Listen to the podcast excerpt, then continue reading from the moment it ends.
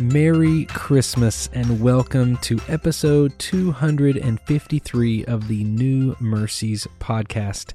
Today is Christmas Day and we celebrate a Savior who stepped into creation to redeem mankind of our sins. Today I want to read to you one verse out of the scripture found in Luke chapter 2, verse number 14. This is the host of angels that are praising God, saying, Glory to God in the highest, and on earth peace among those with whom he is pleased. That word peace in that moment isn't just the absence of war.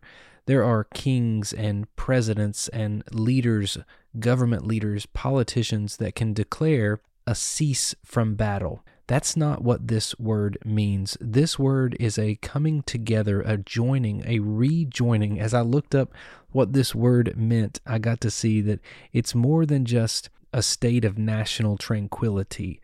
It is more of a joining together, of a quietness within your soul.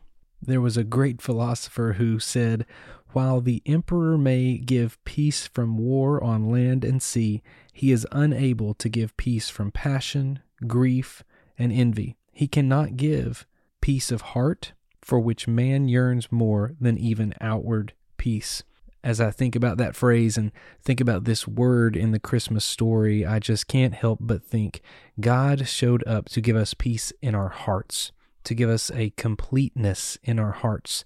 This word is a compound word in the Greek language, meaning it's to join and to bring wholeness. Do you see what the angels are saying? The Savior is here to join us back to God. That is what we celebrate at Christmas.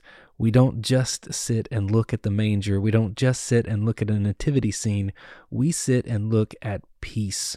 This peace has come to us it showed up, that thing we're all yearning for in our hearts and in our lives showed up on Christmas Day. I am so thankful today for all of those that may be listening today, wherever you are, whatever you're going through, whatever is on your plate today. Know this peace has come.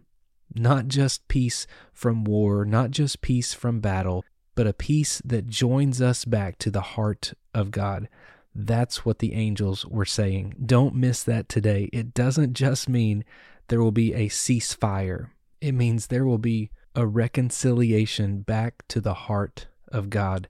Take a few moments today, thank Him for sending His only Son, but also remember the only way you can even talk to God is through this Savior that He sent on Christmas Day.